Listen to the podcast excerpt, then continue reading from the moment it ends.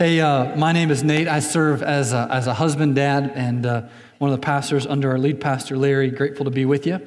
I was reading Psalm 25 this past week. Psalm 25, verses 4 through 5 says this This has been my prayer for my heart for this Sunday morning and for you as well, for those that the Lord would bring here. Make me to know your ways, O Lord, and teach me your paths. Lead me in your truth and teach me. And so we want to be under the word, right? We don't want to sit over top of it. We don't want to sit to the left of it, to the right of it. We want to be under the word and let the word be our guide as we submit to the Spirit of God. Benedict Ward said this. I was reading this a couple weeks ago and I thought it was an apt saying as we're in our seventh sermon and share hope. And you may feel discouraged, maybe you don't, but you might feel discouraged about this discipline as you reflect upon your life. I don't share hope. If someone were to ask me about, hey, what's the hope that you have in Jesus? I don't know what to say, or I would be so overwhelmed with um, anxiety and worry. I don't, I don't think I'd be able to speak, or I know that I'm supposed to, but I don't. And so you, you might be thinking, man, another sermon on evangelism, on sharing your faith, and I feel beat up. Here's a quote I came across. Benedict Ward said this I have seen a man on the bank of the river buried up to his knees in mud. And some men came to give him a hand to help him out, but they pushed him further in up to his neck. Sometimes preaching is like that. It's not meant to be, where you want to be encouraged and refreshed, and you think about the sermon and your life, and you're a little discouraged. And so we want to encourage you uh, that hopefully there has been movement in your life. As we're in the seventh sermon, as I already said, and, and share hope, maybe you're not aware of lostness. You just go throughout the rhythms of your week throughout your day and, and you don't see people the way Jesus sees people, if you begin to see people the way Jesus sees them, that's a win. That's good. There's traction, movement. Maybe you, you need to go to Growth Track. Maybe you need to leave right now and go to Growth Track to discover your voice about how to share your faith because I know that I see people the way Jesus sees them, but I, I don't know how to articulate the gospel. And by the way, you don't need to know answers to all of these crazy metaphysical questions. It's great to know those, but the power is not in our arguments. The power is in the simplicity of the gospel message, which is why a six year old can go to the kingdom of heaven and maybe a 65 year old won't.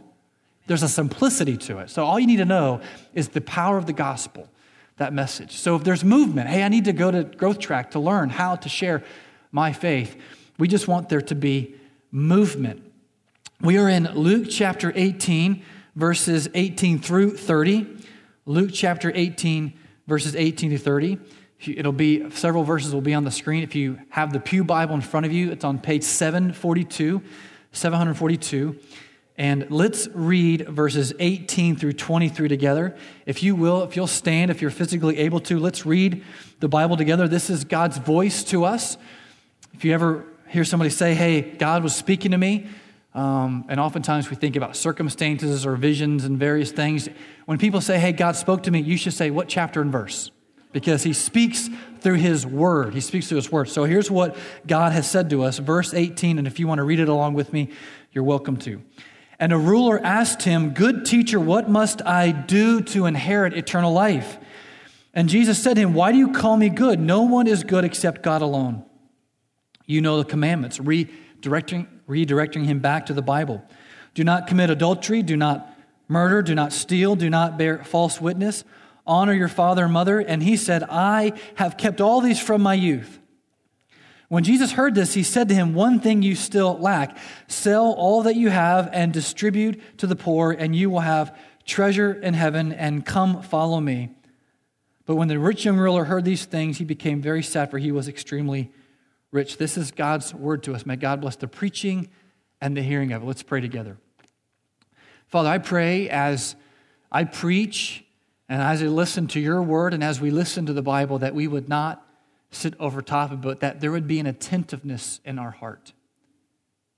That we pray, Holy Spirit, that you would encourage us where we need to be encouraged.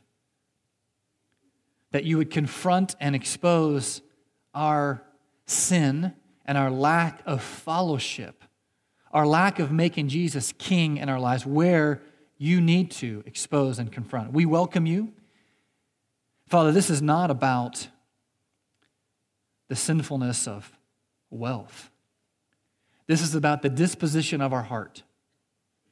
and that Jesus, you would be supreme. You'd be King, Lord, Savior, Messiah, the first in our lives. We pray that that would be the case. In Christ, and we pray. Amen. You may be seated. A friend of mine shared this story with me. He bought a house for $267,000, a little higher than the median um, household price here, house purchase price here. He lived in a particular city where the cost of living was a little higher, so bought a house for $267,000. The way they um, constructed the loan, he had a 80% loan, a 15% loan, and he put 5% down. It was back in the day when they did things like no doc loans, like you didn't have to furnish documents, right? Which is crazy to me that they did that. Now you have to like sign your name in blood and promise your third born child to get, to get money. And, and so, uh, about a year later, he tells me that he got some inheritance money. And so, he paid off the 15% of his loan, about $48,000, as he tells me, paid off some other debt, bought a new used car, his house that he lived in was built in 1977 and it was very energy inefficient. He had a electric bill the month of August and September that was 450 then 550. 455. Yeah, that's right. 450, 550. So a lot of money. And so they made their home energy efficient. They got new windows and ductwork and insulation, an AC unit, and did some other things in the house. Well, fast forward about, about six months later, after they made a lot of these um, renovations and remodeled some of their home, paid off a lot of debt, there are some things going on in a particular pastor's life, not the lead pastor, that were really egregious, really, really serious.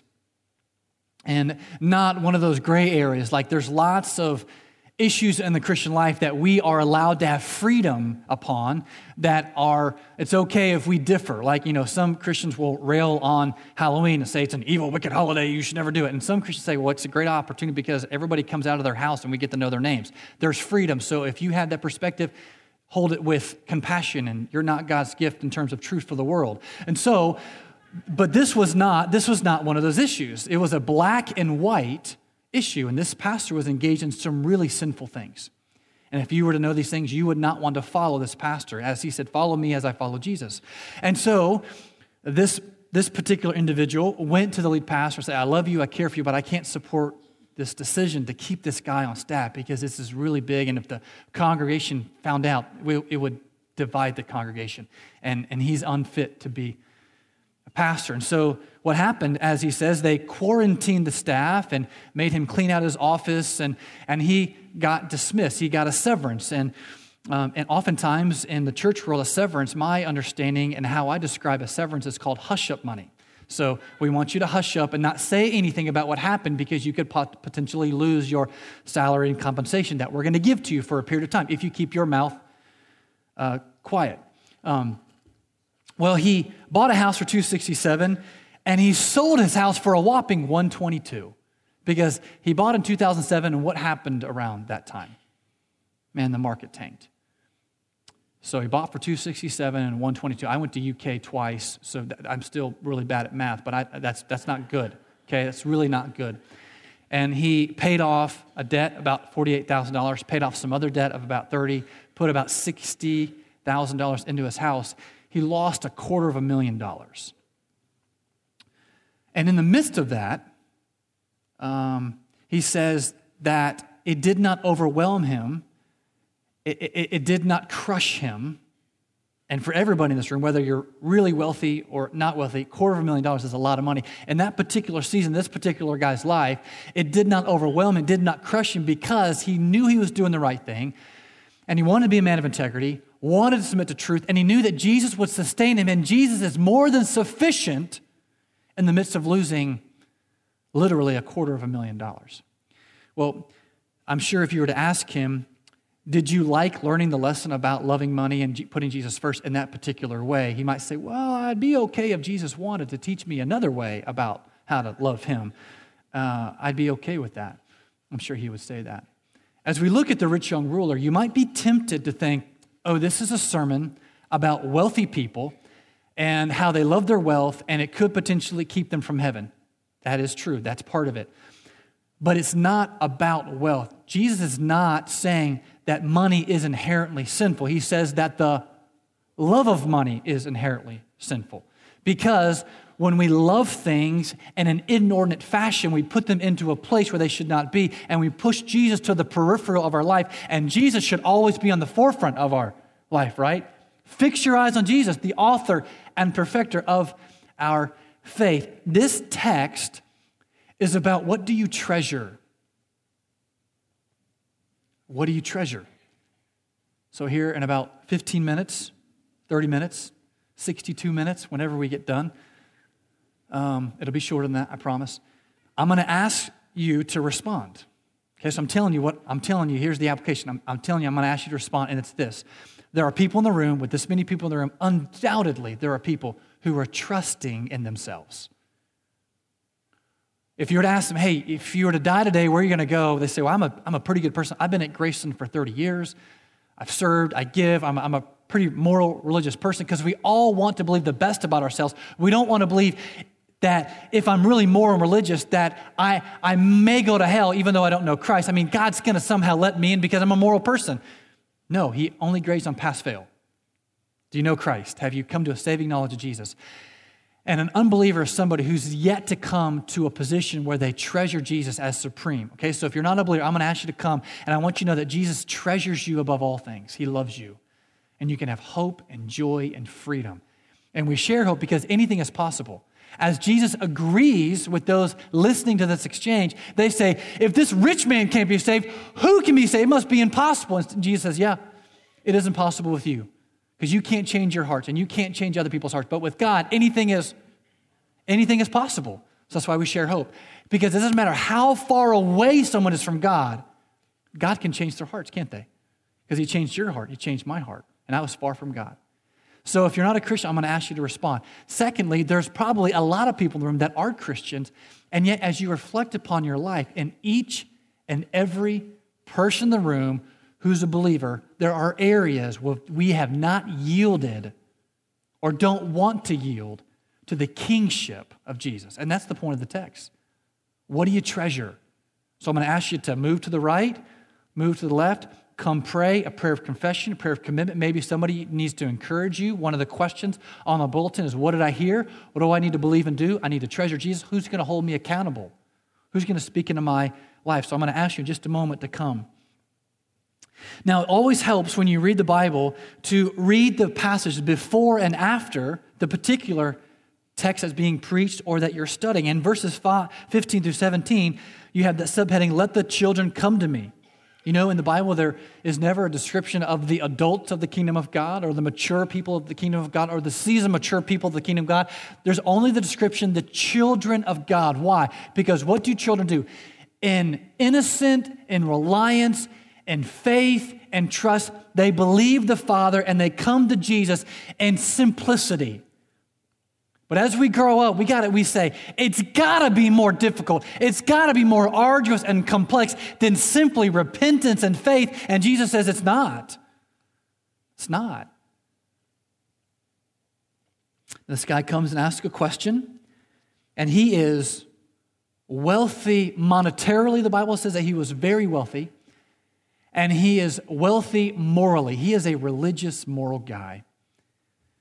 He is like some of my friends who are not Christians that are good husbands and good dads and good wives and good moms and good neighbors and good workers, and they're generous and kind. And you might look at them and say, I don't know if they need Jesus. And we have to remind ourselves morality, uh, meritorious achievements, religiosity, behavior does not actually take away our sins. Only Jesus does. But this is a good guy.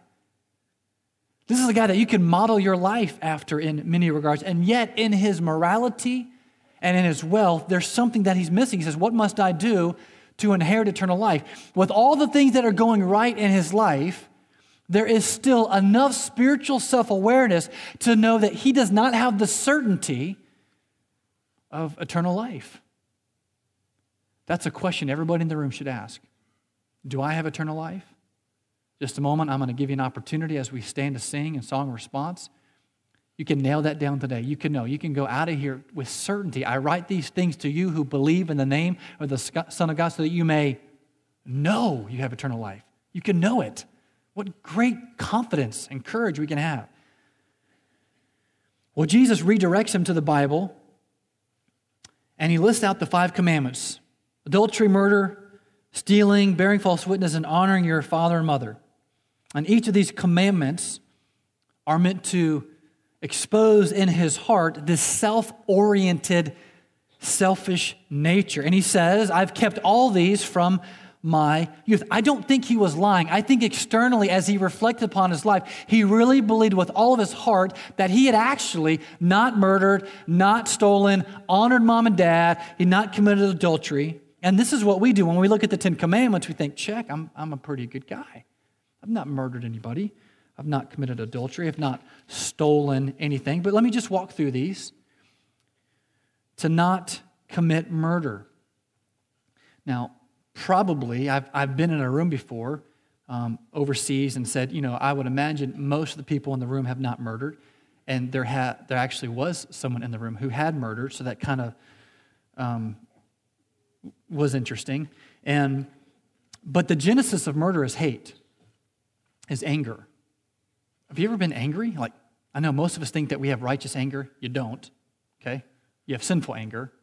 Um, anger is this whole person response that's towards some perceived injustice that's thrust upon us, right? So when I get offended and I feel disrespected and people don't give me the benefit of the doubt and people don't listen to my words and we get angry, that's a whole. Have you ever noticed like when you're offended, like every ounce of your being is laser focused upon the offense thrust upon you? My affections, my words, my thoughts, my actions, my disposition, the, I mean, everything because they've just offended me. Anger the genesis of murder, the beginning of murder is anger. Have you ever been angry? Well, not just angry. Um, have you ever sped on 265? Larry Riley, our lead pastor, asked me this morning. I did not appreciate it at all. How long does it take you to get to New Albany? And we just moved, and I said 10, 11 minutes because I was speeding like a champ. And I'm thankful to Jesus. I mean this, Jesus. I'm thankful that you saw fit, Romans 13, to move the speed limit from 55 to 65 on 265. Thankful. So thankful. Because it means I go 75, okay? And I and I'm being reckless with the people around me. Do you text and drive? Some of you said no, thinking you're holier than that. I don't text and drive. Well, you go 74, okay, whatever it is. The, the, the, the, sixth commandment is not just don't murder, but it's also be mindful of the people's lives around you. So when you speed, and Larry too, when you speed, I've been in the car with him, when you speed, or you text and drive, or you're not paying attention, you're not being mindful of the people around you and you're breaking the sixth commandment.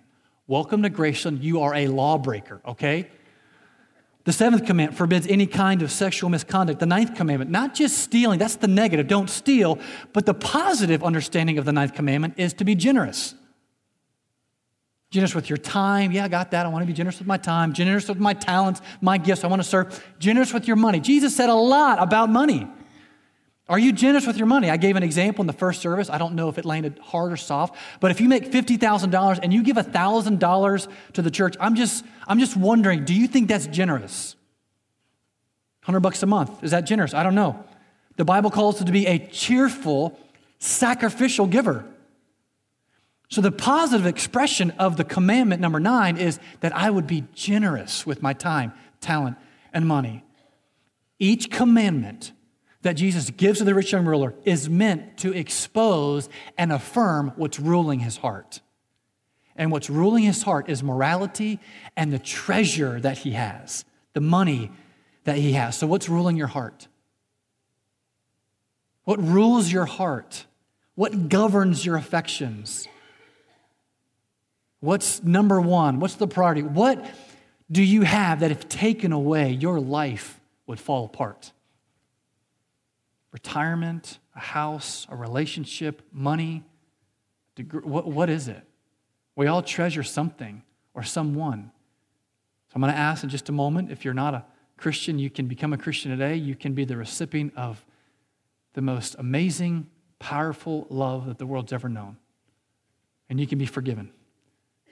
And for those that are Christians, a lot of us in the room, as you reflect upon your life, Psalm 25, teach me your past, teach me your word, O Lord. We want to have an attentiveness to our heart in each and every one of our lives. There's areas that we need to continually surrender and submit to the kingship of Jesus. There is a self sufficiency and self reliance in this guy's response. He should have gotten down on his knees and said, Help me, Lord, I am a sinner. I want eternal life, but I have not perfectly obeyed the law. Jesus gives them a word of response. What do the scriptures say, right? The scriptures do that. The Bible is not just a book that we read, but it's a book that reads us, right? Have you ever you read the Bible or listened to a sermon or been in a group and you thought, man, that's that's hitting home. That's the Spirit of God taking the Word of God and examining our hearts and our motives and our intentions. And the rich young ruler says it's not worth it. The stakes are too high. He was not going to sell all his possessions because his salvation, his security, his purpose, his significance was found in stuff rather than in Jesus. C.S. Lewis, a philosopher and theologian who's written a lot of books, said this about this particular text. There is no region, even in the innermost depths of one's soul, which one could surround with a barbed wire fence and guard with the notice, no admittance. And that was what I wanted some area, however small, of which I could say to all other things and to all other persons, This is my business and mine alone. Is that you? It's been me at times. Jesus, don't you get up in my business. I don't want you dabbling in that area of my life. That's, that's what I want. Don't get involved. Don't get engaged. Jesus, you can have all of this, but I want this. Jesus is the king of the universe. If you're a believer, your life has been purchased not with precious metals, as Peter says, but with the blood of the sovereign king of the world. We have no right to tell him, you can't touch that. What do you treasure? What do you love? What brings you purpose? The rich young ruler was sad. In your app, on the sermon notes, and in the bulletin, there's two understandings of sadness you have worldly sadness and godly sadness. Paul tells us in 2 Corinthians 7:10 that worldly sadness leads to destruction. So there's a sadness and there's a grief over sin that does not lead us to Jesus. It's the same word, that same that word sad is the same word that's used to describe the emotional toil and grief when Jesus is in the Garden of Gethsemane and he's overcome with grief. Remember that? And he says in, in his humanity, if there is any other way that sinful mankind and womankind can be redeemed, let it be known, but not my will, your will. Overcome with grief. His grief moved him to the Father, didn't it? The rich young ruler's grief, his sadness, does not move him to the Father, moves him away. Godly contrition, godly sadness moves us to be broken of our sin rightly and to respond with faith. Right? So I have four kids, and, and you have kids and grandkids. You, you work with people, you've got subordinates, and when, when a subordinate or a child or a grandchild, they get caught a lot of times they exemplify worldly sadness, right? I'm sorry I got caught. Shoot, I'm not going to get technology for two days. I'm sorry I got caught. I'm going to be put on probation or a performance evaluation, or there's going to be tighter accountability circles in my life. That's not a, that's not a godly sadness. Godly sadness is, Father, I know that you are the, you're the God of the world. I live in your world, and you give instructions and ways in which I should live. I'm sorry I, I offended you. I grieved you. I, I, I, I disrespected you. I don't believe you're good, and I wanted to take things into my own hands. So will you please forgive me? When my kids and your kids or grandkids, when they come to you and say, Dad, Mom, grand, Granddad, Stepmom, I, I'm sorry that I disobeyed you, and, and, it's, and it grieves me that I've offended you. Like, don't you just want to like, like stomp for joy and like do jumping jacks? Like they're getting it. It's not about just doing the right thing, it's doing the right thing with the right heart, the right motive. But this rich young ruler is very sad.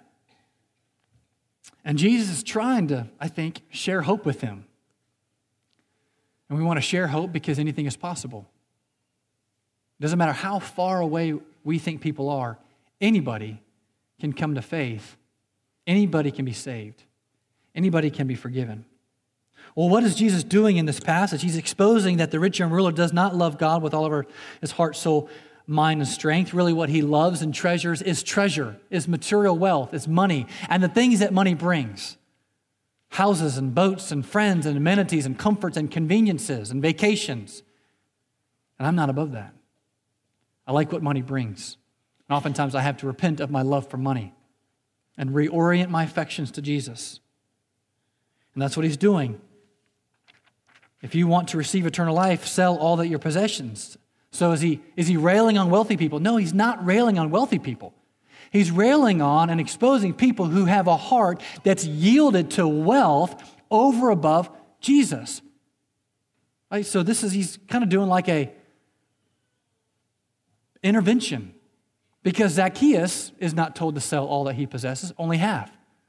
Nowhere else in Scripture do we see this. So what is he doing? He's doing like a Jesus intervention, like you would do with an alcoholic or somebody addicted and enslaved to porn or somebody addicted and enslaved to prescription meds. If you've got somebody who wants to be serious about not taking prescription meds or not drinking alcohol because they are enslaved to it or not looking at images on a screen or a tablet, what do you do? You remove all of it, right? You get rid of the access, you get rid of the alcohol, you get rid of the prescription meds. And what he's doing is saying, listen, if you really want to take serious a fellowship of me and to know with definitiveness, with certainty, how you can have eternal life, sell all that you possess because it is a stumbling block. It's going to keep you from heaven. Would you rather go to hell and have all your riches? Would you rather go to, or, or, go, or go to heaven maimed because you gouged out your eye or you gouged, you cut off your right hand because there's things in our life that causes us to sin. And I want to go to heaven maimed rather than to go to hell with all of my stuff. He was sad. But his sadness did not move him to Jesus. And the people there ask, if this wealthy man cannot be saved, who in the world can be saved? Because they bought in to the prosperity gospel. God gives wealth to people he's pleased with. And if you're wealthy and affluent and a person of prestige and influence, then certainly you're going to go to heaven because God is pleased with you. And all the poor people who, who are looking for jobs, who have unfavorable circumstances, who have physical health problems, God is displeased with them and they ain't getting in. But all the people over here that are, well, they're getting in. And so when Jesus says, this man's not getting in, they're like, how in the world can anybody be saved if the rich man can't? And Jesus agrees with them. You're right. It's impossible with you and me to bring about the kingdom of heaven, for us to usher ourselves in heaven. But with God, anything is, let's say it together, with God, anything is possible. We need to stop not believing that God can save people. So there's been on social media, if you're on Facebook and Twitter and news, Kanye West, who was formerly this egregious, crass rapper, um, had people call him Jesus. I mean, that's how people, he, he say, hey, call me this. And he's, he's come to faith in the last couple of weeks. And it's so annoying listening to all the Christians pontificate about whether or not he's genuine, whether or not he can be really saved. God can save anybody, and everybody, according to the Bible, is far away from God. You're far off just as more explicit than others. We hide our far offness in our heart, but we're all far off. We're all far away. We all need God to save, save us. And so it, I think we have a very low view of the sovereignty and the power and the goodness of God. With God, anything is possible. Anything is possible. And so, what does Jesus do? Look at verse 25. For it's easier for a camel to go through the eye of a needle than for a rich person to enter the kingdom of God. Again, he's not hating on wealth. He's hating on the fact and exposing does your wealth own you? Does your wealth own you? Does a particular relationship own you? Does a particular addiction or enslavement own you? Does a particular vice own you? And even in my own life, I have to remember I need a tight grip on Jesus and a loose grip on the things of the world. But so often I have a tight grip on all the stuff that I have and a loose grip on Jesus. And Jesus is telling the rich young ruler, and he's telling me, and he's telling us this morning, he is to be the greatest treasure in our life. You know, you don't have to convince people to come to church. You don't have to convince people to give liberally, generously. You don't have to convince people to share Christ. You don't have to convince people to forgive. You don't have to convince people to do the Christian life if you have a big view of Jesus. If you see Jesus as awesome and mighty and powerful and attractive and beautiful, you just naturally want to reorient your life to be in alignment with Him. And so Jesus uses some hyperbole to describe how difficult it is for a rich man whose riches own him to enter heaven. The largest animal in this particular context was a camel. The largest animal in Mesopotamia, Mesopotamia was an elephant, okay, but they're in a particular, a different place. And he's making a point if you have an eye of a needle, it'd be impossible for a camel to get through the eye of needle. In the same way that a man or a woman who has an abundance of property and money will find it difficult to relinquish that in order to treasure Jesus. But again, it's not just riches. It could be that relation that you know is wrong, but you're unwilling to give up. It could be this enslavement that you don't want to give up. Here's what J.C. Ryle said Many are ready to give up everything for Christ's sake except one darling sin, and for the sake of that sin are lost forevermore. Are you saying that Jesus could be telling me that if I love this more than him and I'm unwilling to get rid of this, that I could go to hell? That's exactly what he's saying. What if I'm a believer? I'm a believer. We rest in the finished work of Jesus. It's not this spiritual rat race where we're constantly comparing and contrasting, but we need to evaluate our lives. 2 Corinthians 13 5. Examine yourselves. Are there areas where Jesus is not the greatest treasure? And the answer for everybody in the room is yes. Yes, I want to more and more, by God's grace, with your help. Jesus, I need your help. I want you to be first. I want to treasure you and love you. There's no phrase in the Bible, adults of the kingdom of God, children of the kingdom of God. So, in simple faith and trust, we want to come to Him and say, Jesus, would you help me would you help me treasure you above all things, above all persons, above all pursuits, above all ambitions? I need your help. And every single time we ask that, you know what Jesus will do? He'll give us grace. The Father looks to whom he can actually pour out his favor and esteem upon he who is broken and contrite in spirit. God opposes the proud and gives grace to the humble. If you're not a Christian, you need to become a Christian. If you're a Christian and there's areas of your life that you know without a shadow of a doubt, boy, I've not wanted to relinquish that, or I need help, we'd love for you to pray.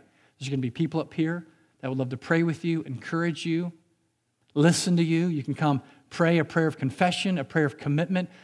But there should be, and doesn't mean if you don't come up here, God's not doing it, but there should be spiritual movement in all of our hearts, right? Can we agree with that? Spiritual movement. Father, help me to lean in. Teach me your ways.